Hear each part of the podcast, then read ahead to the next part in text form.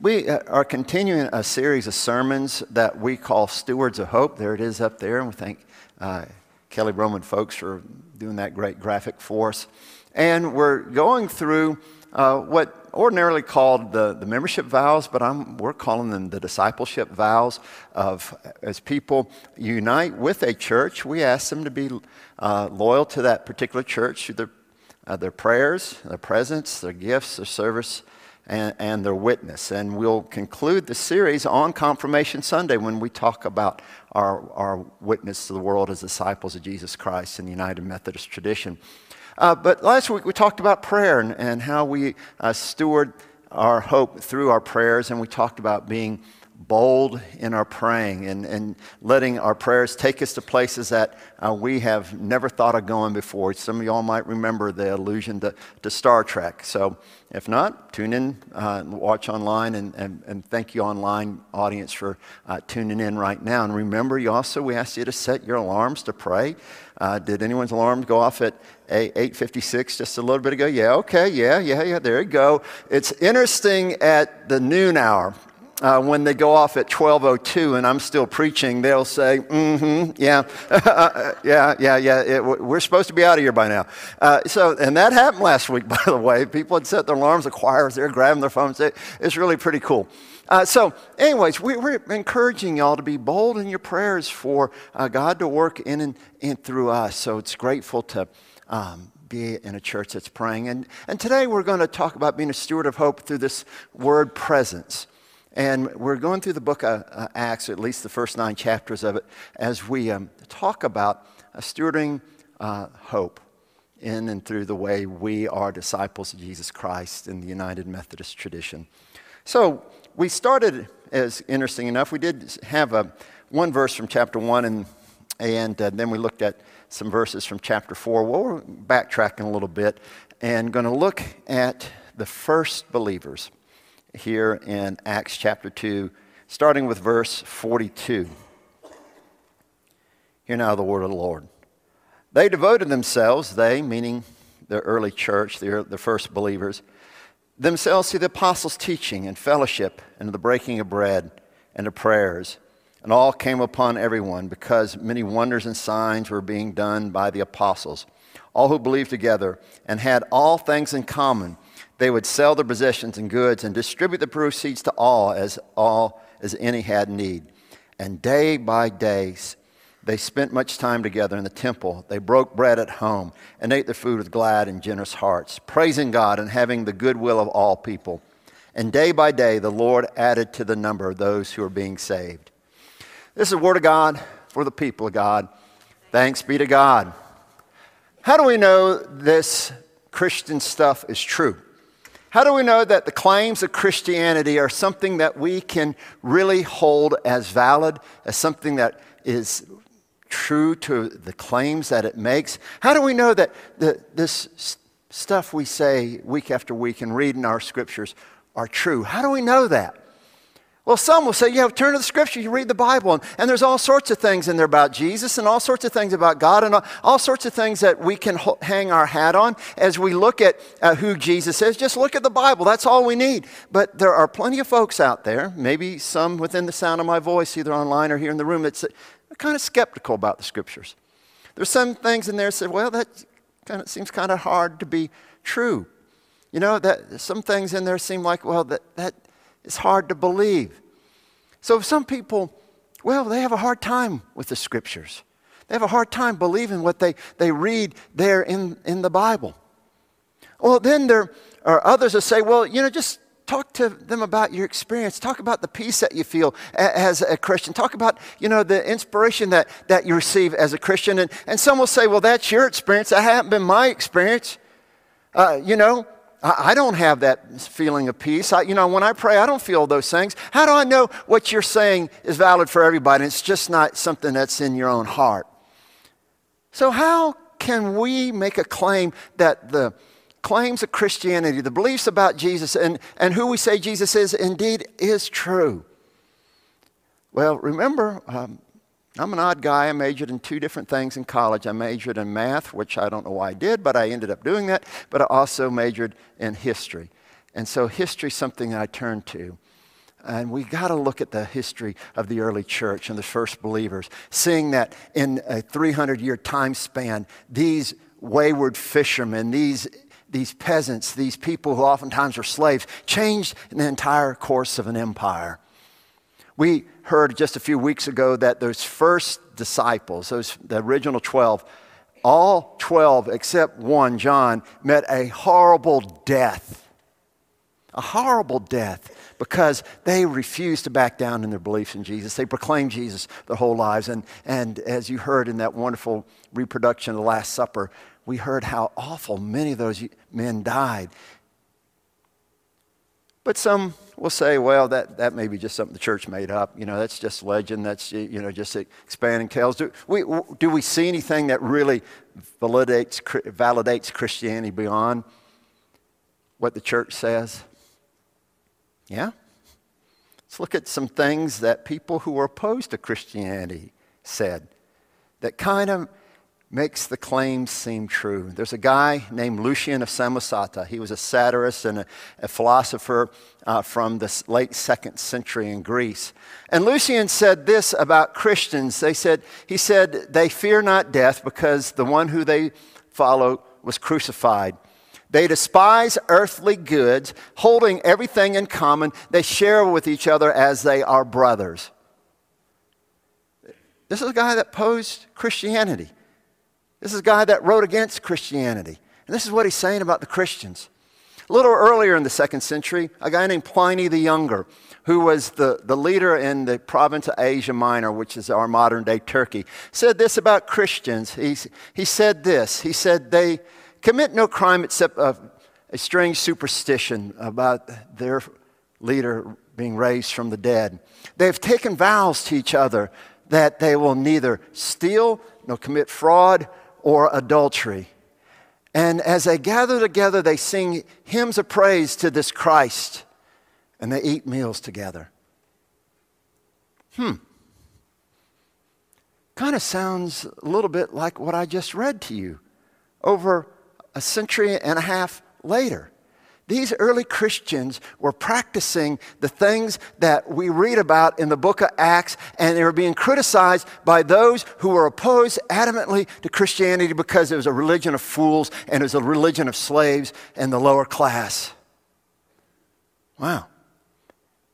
And as we look at the history of the Roman Empire, we see in a mere 300 years people who are fishermen, people who are the, uh, the working class, the people who were the slaves, changed the empire. How did they do that?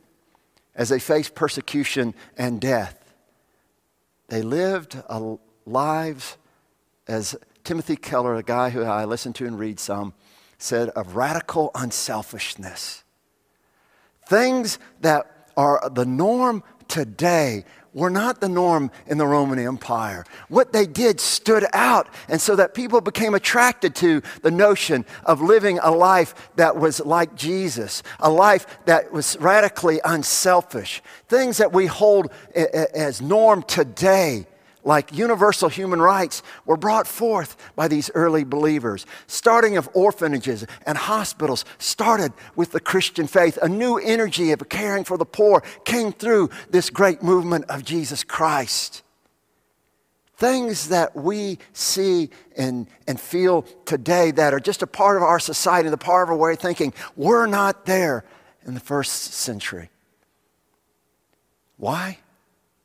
Because these early believers caught something that changed their lives and that's changed the world. And that gives validity to the claims that we make about Jesus. Living a radically unselfish life is the greatest thing to prove that Jesus Christ is real. You can't argue with it.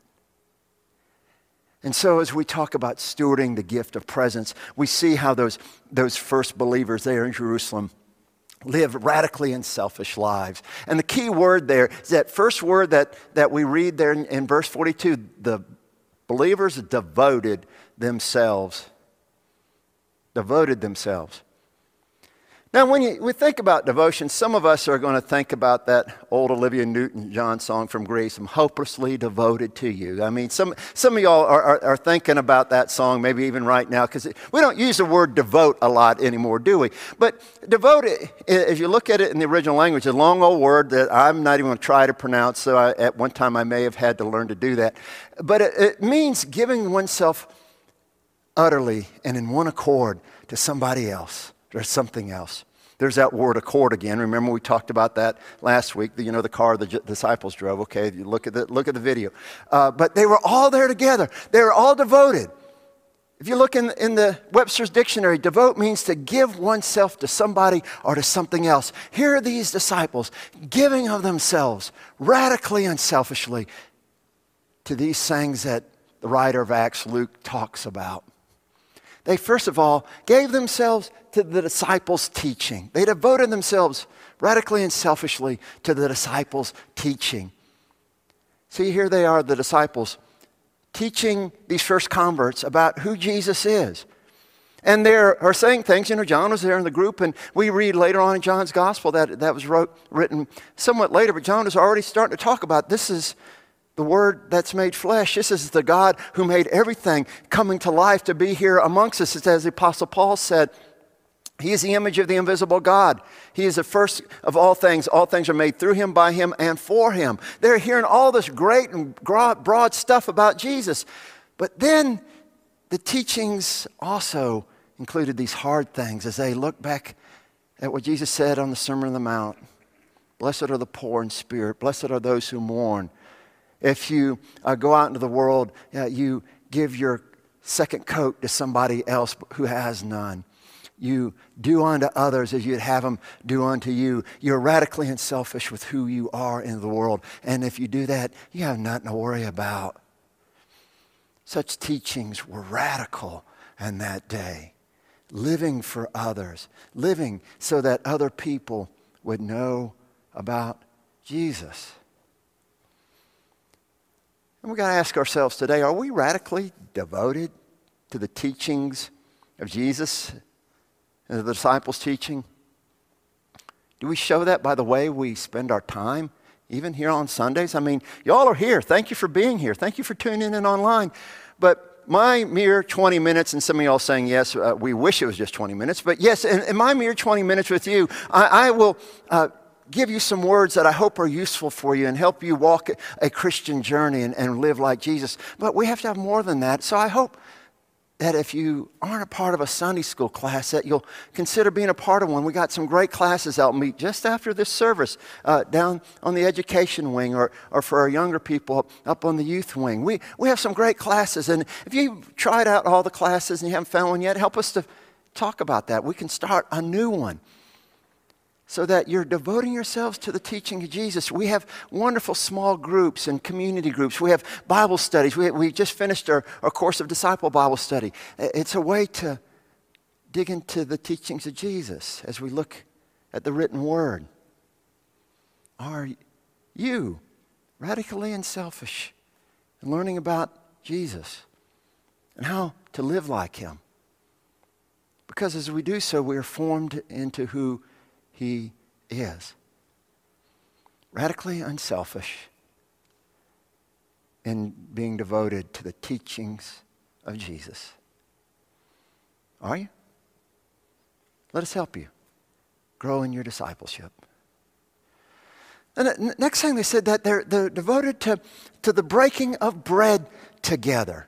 Isn't that interesting? Breaking a bread. You know, we Methodists like that. We like to eat, right?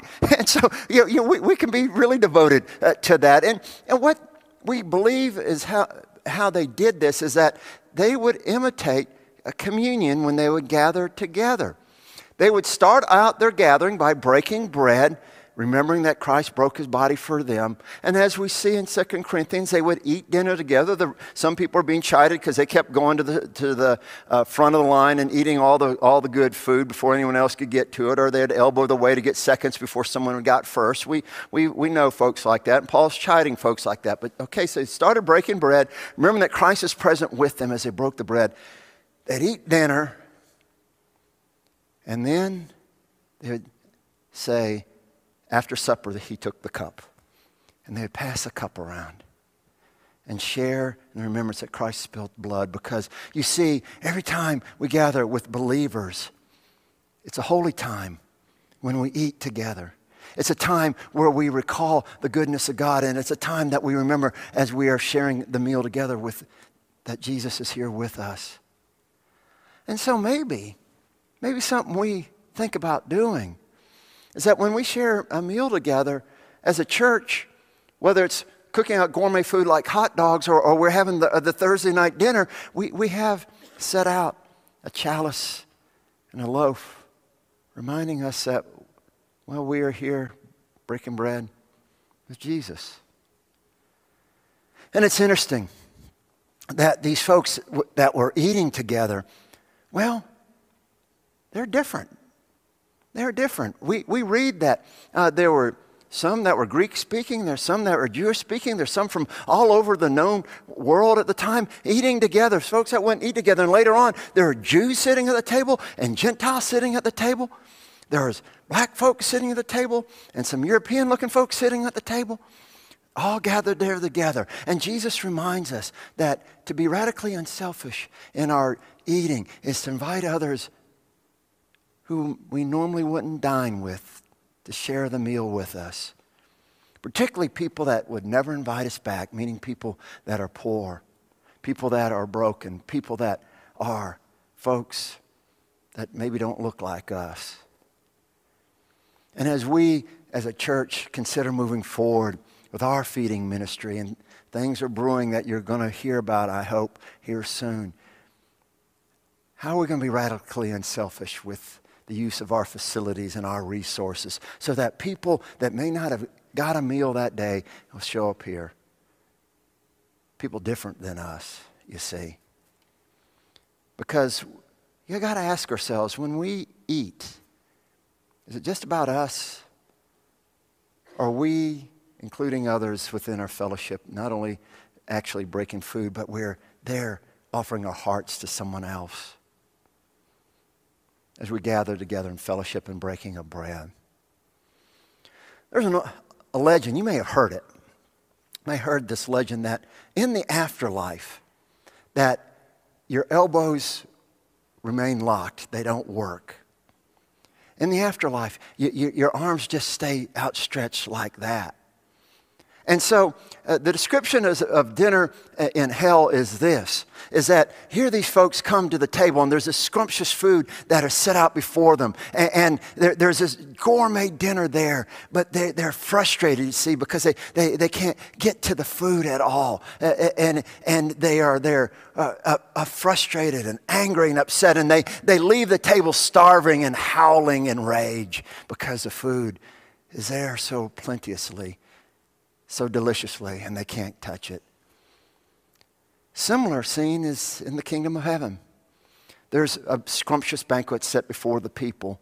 Uh, there is plenty of food there for everyone to eat. But instead of howls of anger and anguish, there's laughter, there's joy, there's people uh, talking with one another. And you have to ask yourself, what's the difference in the scene? The food's the same, the people's physical conditions the same. What's the difference? You see, in hell, people are so concerned about getting the food themselves and being selfish and feeding themselves. They, they don't even think about feeding somebody else in the kingdom of heaven. They are reaching across, feeding one another because they have learned the gift that this food isn't for me alone, it's for others. And they share.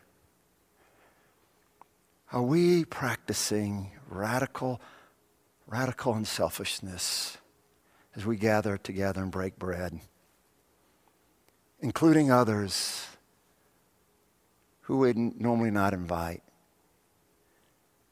That's what the kingdom of heaven is like, where we feed one another in the name of Jesus. Well, they said they, uh, were unselfish in devoting themselves, giving themselves the disciples' teaching and in breaking of bread. And they were devoted to saying prayers for one another. We talked a lot about prayer last week, and as we uh, analyzed the, sermons, and we, you know, we all said, you know, gosh, we can do a series of sermons on prayer. Because, I mean, prayer is so deep and so broad. I mean, we can talk for a long, long time about prayer.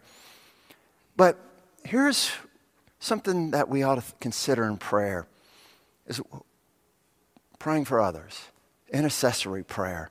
When someone uh, is brought into membership in the church, or as I say, into serving discipleship into this church, we, uh, we talk about well, you're going to be asked to pray. And what does that mean for the church? You're praying for this congregation that we are led by Christ, that the, the, the leaders that they're guided and directed by Jesus, for the pastors that, you know, we uh, are led by the Lord. And, and then you're praying for your fellow members. And as you see uh, and hear about the needs of others in the church, you're praying for them, lifting them up because they devoted themselves radically and selfishly to prayer we got to ask ourselves as what does our prayer life look like? It's about a mirror on ourselves and on those close to us? And yeah, we should pray for those things. Don't get me wrong. But what about each other? What about the members that you sit in the pews with and go to Sunday school with or share a small group with? Are you praying for them? Are you praying for us? Trust me, this poor sinner needs it. And it's amazing what happens when we pray for others. The mystic prophet and leader of the civil rights movement, a guy named Howard Thurman, whose writings and way of thought was a great influence on Dr. Martin Luther King, said this about prayer. He said, It's amazing when we pray for other people how God's Spirit works within our hearts to show us how we can be an answer to that prayer. He said it's amazing sometimes as you're praying for others, you feel this urge to make the visit, write the card, make the call. You been there? It's been amazing how many times I've picked up the phone and called somebody that was placed on my heart as I've lifted them up in prayer. And someone will say, How'd you know? How'd you know?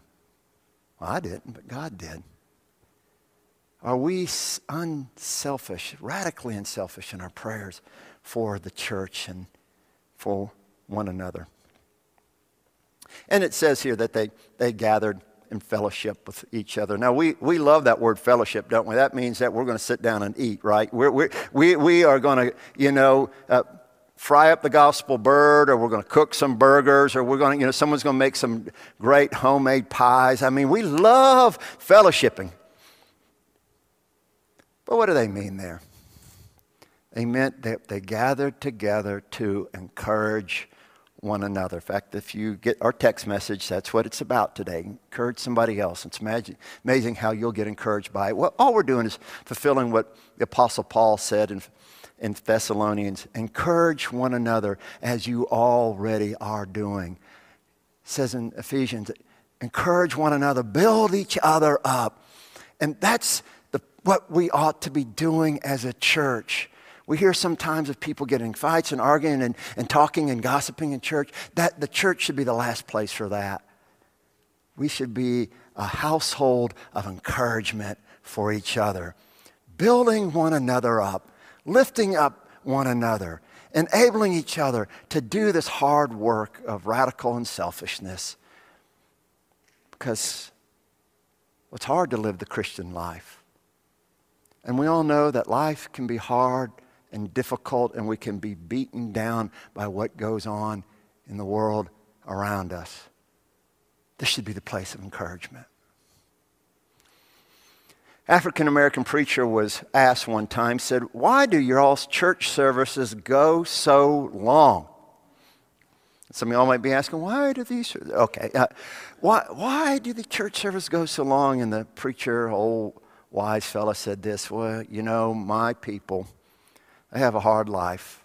They're told by society and by some people around them that they're low class or no class or no good. They're, you know, they're, a lot of them are the working poor. And so I've got to bring them in here each week and unpeel those layers of the falsehood that the world is telling about themselves and remind them, and it takes some time, that they are royalty that they're children of God, that God has created them beautifully and wonderfully. And so it takes some time to clean them up and send them out to live as the beautiful children of God that they are. Encourage one another. Turn to somebody next to you, nearby to you. If you're sitting by yourself, you shout it out and say to them, You're royalty. You're a beautiful child of God. Take a moment to just to do that. Say that right now.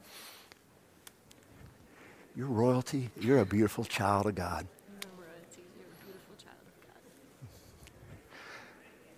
Isn't that encouraging? You know, this is a place we say stuff like that to one another, to remind each other, because we are a royal priesthood. We follow the one who's a King of Kings and Lord of Lords. And if we do that, we are to live like he did. For as it says in Philippians 2, he emptied himself of everything. We read how in John's gospel he knelt down before the disciples' feet. And what did he do? He didn't paint their toenails, he washed their feet. Now, that's a humble service as well. He washed their feet. And, that, and you all, he lived a life of radical unselfishness. And we who are royalty like he is, are to live that way too. We got some folks going to join the church at, uh, at Crossroads, uh, the Kelly family. And Stephanie was talking to uh, Vern and me about one of the things that was so appealing to this church is this. She said, Y'all hand out, she called them community bags, but they're called grace bags. Y'all got some of those? They're bags that y'all made up uh, a month or two ago, filled with food that can, that can have someone have nourishment for a day. And she said, That touched my heart so much. And I had one in my car, and I was driving by a, a particular establishment, and there was someone outside holding up a sign saying, Please help. And she said, Because I'm a part of a church that does unselfish things like make grace bags, I drove over to her and I said, Here, this is some food that'll last you for today. And Stephanie said it was like the woman had received a bag of gold. She grabbed it and hugged it and saw the tag that's on it said, God loves you. She began to weep. And Stephanie said this I want to be a part of a church that does things like that. Y'all, we are a church that does many things like that. Living a life of radical unselfishness. And as we move into the future, we have to ask ourselves uh, how are we being called to be radically unselfish with the gift that is behind us on the trail? How are we called to be radically unselfish with a church that's a, sto- uh, a school that's a stone throws from us, whose assistant principal is sitting in the back pew? How are we to call to be radically unselfish with the gift of who we are in the world. How? Because you see, as we live lives individually and as a congregation of radical unselfishness, people are going to say, maybe there is something to this Jesus. Maybe there is something to the truth of who he is. May that be so because this church and you all are here in this place. In the name of the Father, and the Son, and the Holy Spirit. Amen.